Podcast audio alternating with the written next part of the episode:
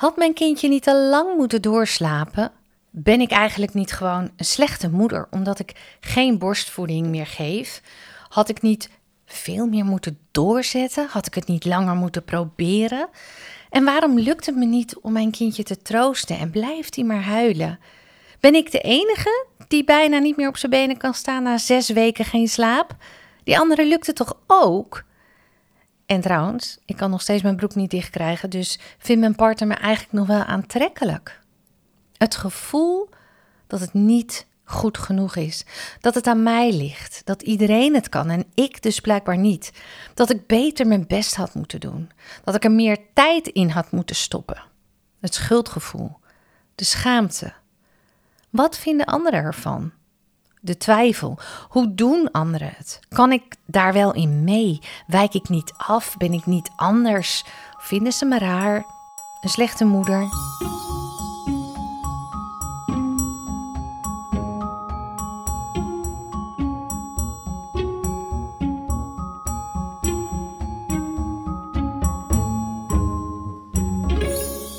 Welkom, leuk dat je luistert. Mijn naam is Laurinda Griekspoor en ik maak voor House of Care de podcast voor mama's. Toen ik mijn zoon voor het eerst in mijn armen hield, toen dacht ik, vooraf had ik bedacht, dat ik een alles overheersende liefde zou voelen.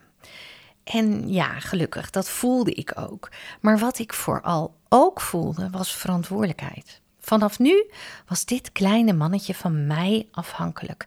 En omdat ik die alles overheersende liefde voelde, wilde ik met iedere vezel in mijn lijf dat hem niets zou overkomen. En daar zou ik voor zorgen.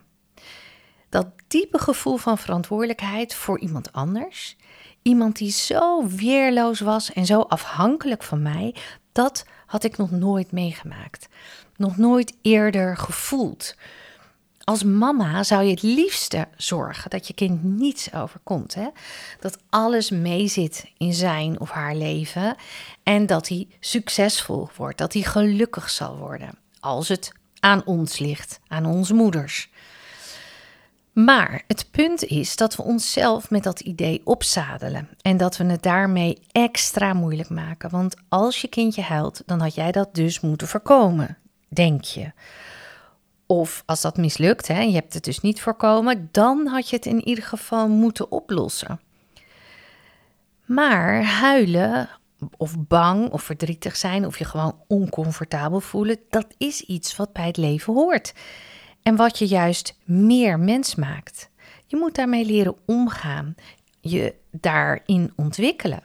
Want tegenslag is iets waardoor je groeit. Dus het proberen te voorkomen van tegenslag bij je kindje, dat is eigenlijk iets wat je juist niet moet willen als mama. Weerstand maakt sterker, veiligheid beschermt, maar maakt niet sterker. Als je een stofzuiger duizenden keren gebruikt en ermee tegen de muren, de plinten, de deuren botst, dan wordt die lelijk en uiteindelijk komt er een dag, helaas, dat die stuk gaat. door gebruik gaat een gebruiksvoorwerp uiteindelijk stuk.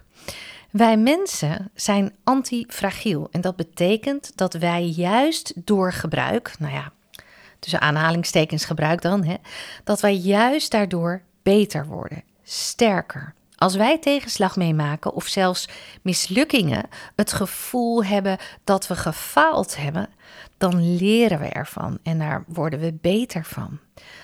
Als we trainen en onze spieren daarmee in eerste instantie kapot maken, komen ze daarna sterker terug.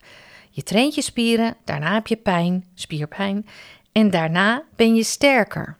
En dat geldt niet alleen voor onze fysieke weerbaarheid, maar ook voor onze mentale weerbaarheid. Wat natuurlijk niet wil zeggen dat je je kindje dan maar gewoon moet laten huilen, want daar wordt hij sterker van. Nee, Jouw kindje is pas geboren, van jou afhankelijk, moet alles nog leren, moet zich nog helemaal ontwikkelen. Dus als hij huilt, dan ga je kijken wat er aan de hand is en dan ga je hem troosten om het te leren, om hem te leren of haar te leren, om ermee te dealen. Hè? En als hij honger heeft, dan ga je hem voeden. Want op het moment dat jij reageert op de signalen die je kindje geeft, of dat nou huilen is of Bijvoorbeeld als hij uh, smakgeluidjes maakt. Hè, als jij daarop reageert, Als jij die signalen herkent en daar uh, iets op doet, dan leert jouw kindje dat hij op jou kan vertrouwen. En dat maakt onder andere dat hij later makkelijker gezonde relaties aan kan gaan. Als je daar meer over wil horen, dan moet je eigenlijk even de vorige podcast luisteren. Dus het reageren op die signalen van je kindje, daar gaat het me in deze podcast niet om. Het gaat me nu om dat donkere randje dat aan een oververantwoordelijkheidsgevoel vastzit. Het willen voorkomen van allerlei ongemak voor je kindje. En als dat niet gelukt is, jezelf daarvan de schuld geven, omdat jij het had moeten voorkomen, denk je. Omdat dit niet goed is voor je kindje, denk je. En omdat je dat schuldgevoel niet wil voelen, ga je proberen het perfect te doen, het steeds perfecter te doen. Want niks is goed genoeg voor jouw kindje. Steeds perfecter, want je denkt hoe beter ik voor mijn kindje zorg, hoe minder ongemak hij hoeft te voelen, hoe beter het met hem gaat en hoe kleiner dus de kans dat hij toch gaat huilen en ik me schuldig voel. Als je alles goed wil regelen voor je kindje, als alles goed moet gaan, dan zit je dus al snel in de hoek van perfectionisme.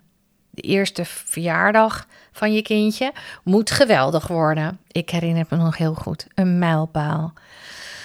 Het babykamertje, dat moet natuurlijk sowieso superleuk uh, zijn, maar ook wel stylisch verantwoord ingericht. En ik zeg niet dat je niet mag uitleven, hè? maar er zit wel een verschil in krampachtig proberen te voldoen aan allerlei criteria, huidige criteria van een hip babykamertje, wat overigens over een paar jaar weer heel iets anders is. En aan de andere kant gewoon lekker losgaan omdat je je enorm verheugt op de komst van je kindje. Daar zit een verschil tussen. Mama's geven meer geld uit aan de kleertjes voor hun kindje dan aan de kleding voor zichzelf. Maar ook op het gebied van bijvoorbeeld de verzorging van je kindje kun je enorm doorschieten en jezelf vergeten.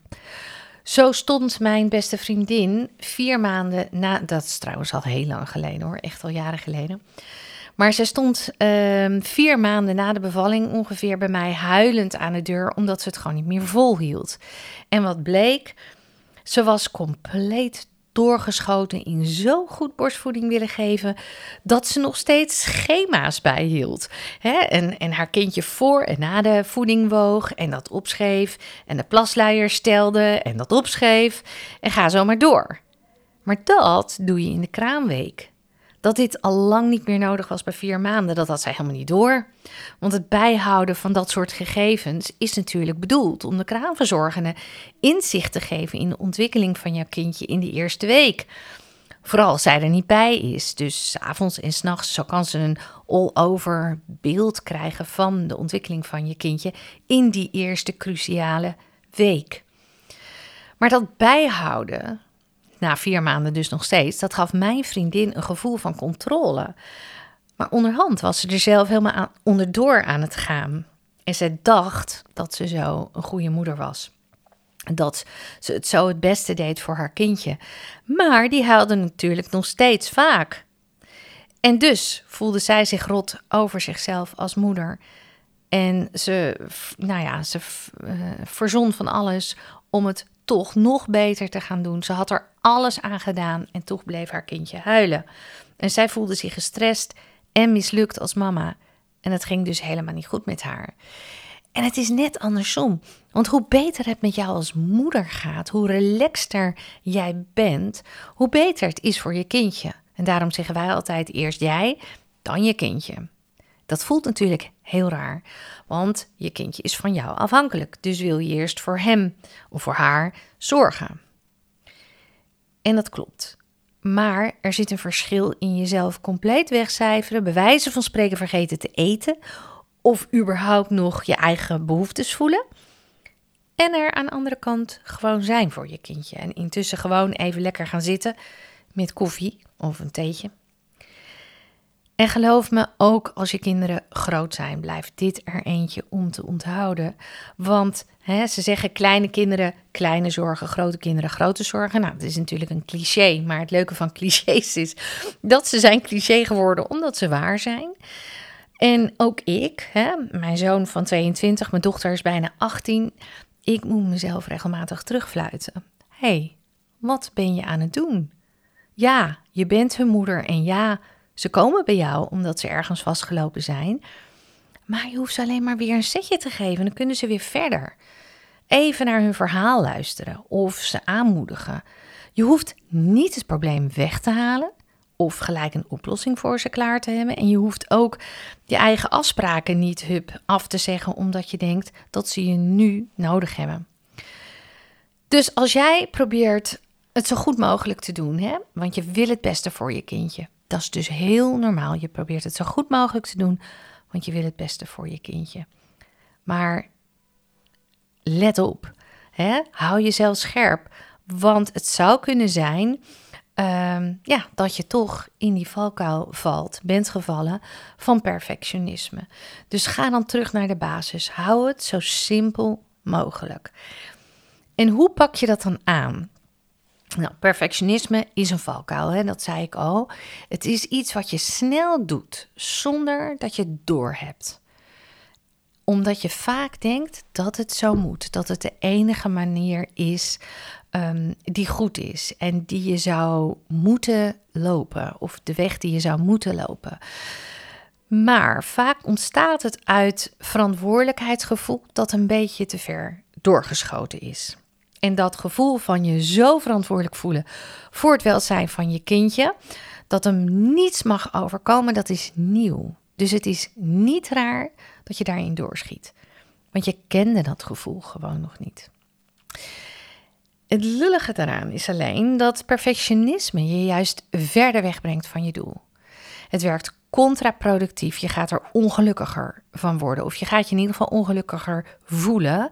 Terwijl je denkt dat als je enorm je best doet, als je ergens alles voor over hebt, dat je daar juist gelukkiger van wordt.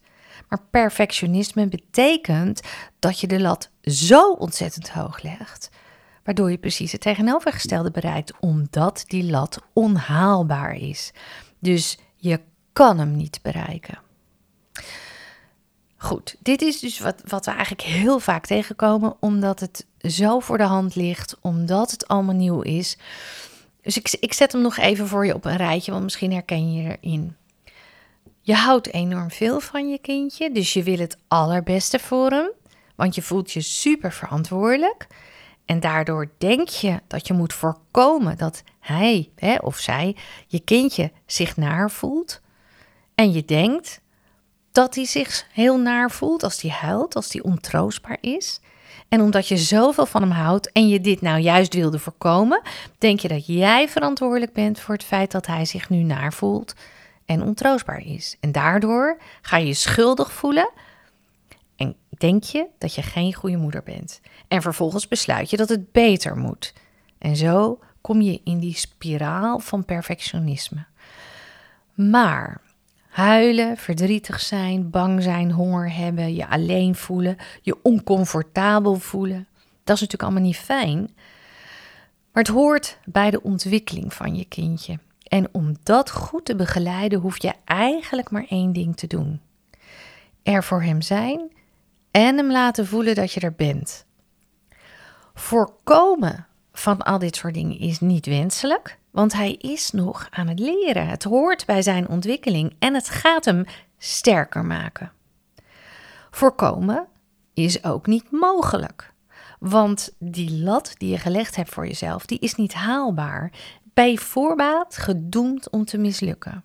En het effect is dat jij je rot en schuldig voelt over jezelf omdat je het niet hebt kunnen voorkomen. En vervolgens ben je geneigd om het de volgende keer nog beter te doen. En zo wordt het dus steeds perfectionistischer en dus juist erger. En daarmee voer je de, ja, de interne druk, zou ik bijna willen zeggen, steeds meer op bij jezelf en raak je gestrest. En dat is juist helemaal niet goed voor je kindje. Dus, voordat je het weet ben je in een valkuil gestapt. En dat is niet raar, want het is nieuw. Maar toch, perfectionisme is eigenlijk iets wat je zou willen vermijden. Omdat het niet haalbaar is en het tegen je werkt. En het, het, het meest handige is eigenlijk dat je scherp bent op jezelf. Dat je jezelf afvraagt: wat ben ik aan het doen? Hoe word je scherp op jezelf? Nou, er zijn natuurlijk signalen. Bijvoorbeeld, als je schuldig voelt, dan weet je: hey, ik ben vast in een valkuil gevallen. Of hoe zeg je dat? In een valkuil getrapt. als je je gestrest voelt, hè, dat is ook zo'n um, signaal. Of als je allerlei onzin dingen, als je daarover controle probeert te houden of controle probeert te krijgen, dan weet je ook dat je erin gevallen bent. En ook bijvoorbeeld als je niet goed voor jezelf zorgt of dat je niet eens meer kan voelen wat je zelf nodig hebt en alles in je leven om je kindje draait, dat is ook zo'n signaal. En alles draait om je kindje, dat is in de eerste twee, drie, vier weken eigenlijk vrij normaal. Maar het gaat mij meer om die periode daarna. Ehm, ja, dan moet je wel weer op enig moment ook je eigen behoeftes gaan voelen en zien hoe je dat in balans kan gaan brengen. En mijn tip is, als je nou die signalen, een van deze signalen, bij jezelf opmerkt, hè, um, ja, dan kan je natuurlijk boos worden. Dat is het meest iets wat wij vaak geneigd zijn om te doen. Maar dat heeft geen zin.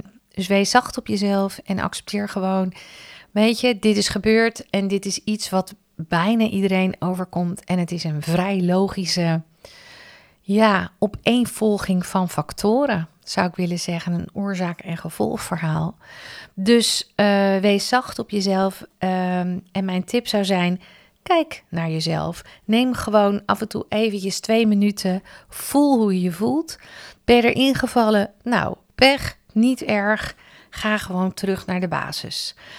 Want als jij van jezelf iedere ochtend bijvoorbeeld een half uur buikspieroefeningen of squats moet doen of zo, dan ga je ze niet doen. Maar als jij tegen jezelf zegt, nou, ik moet van mezelf één squat doen vandaag, dan doe je hem gelijk even. Want eentje, nou, dat is lekker overzichtelijk, is te doen, heb je zo gedaan, kun je weer verder. Als jij bijvoorbeeld van jezelf iedere dag een half uur moet mediteren terwijl je nog nooit gemediteerd hebt, dan ga je dat never nooit doen.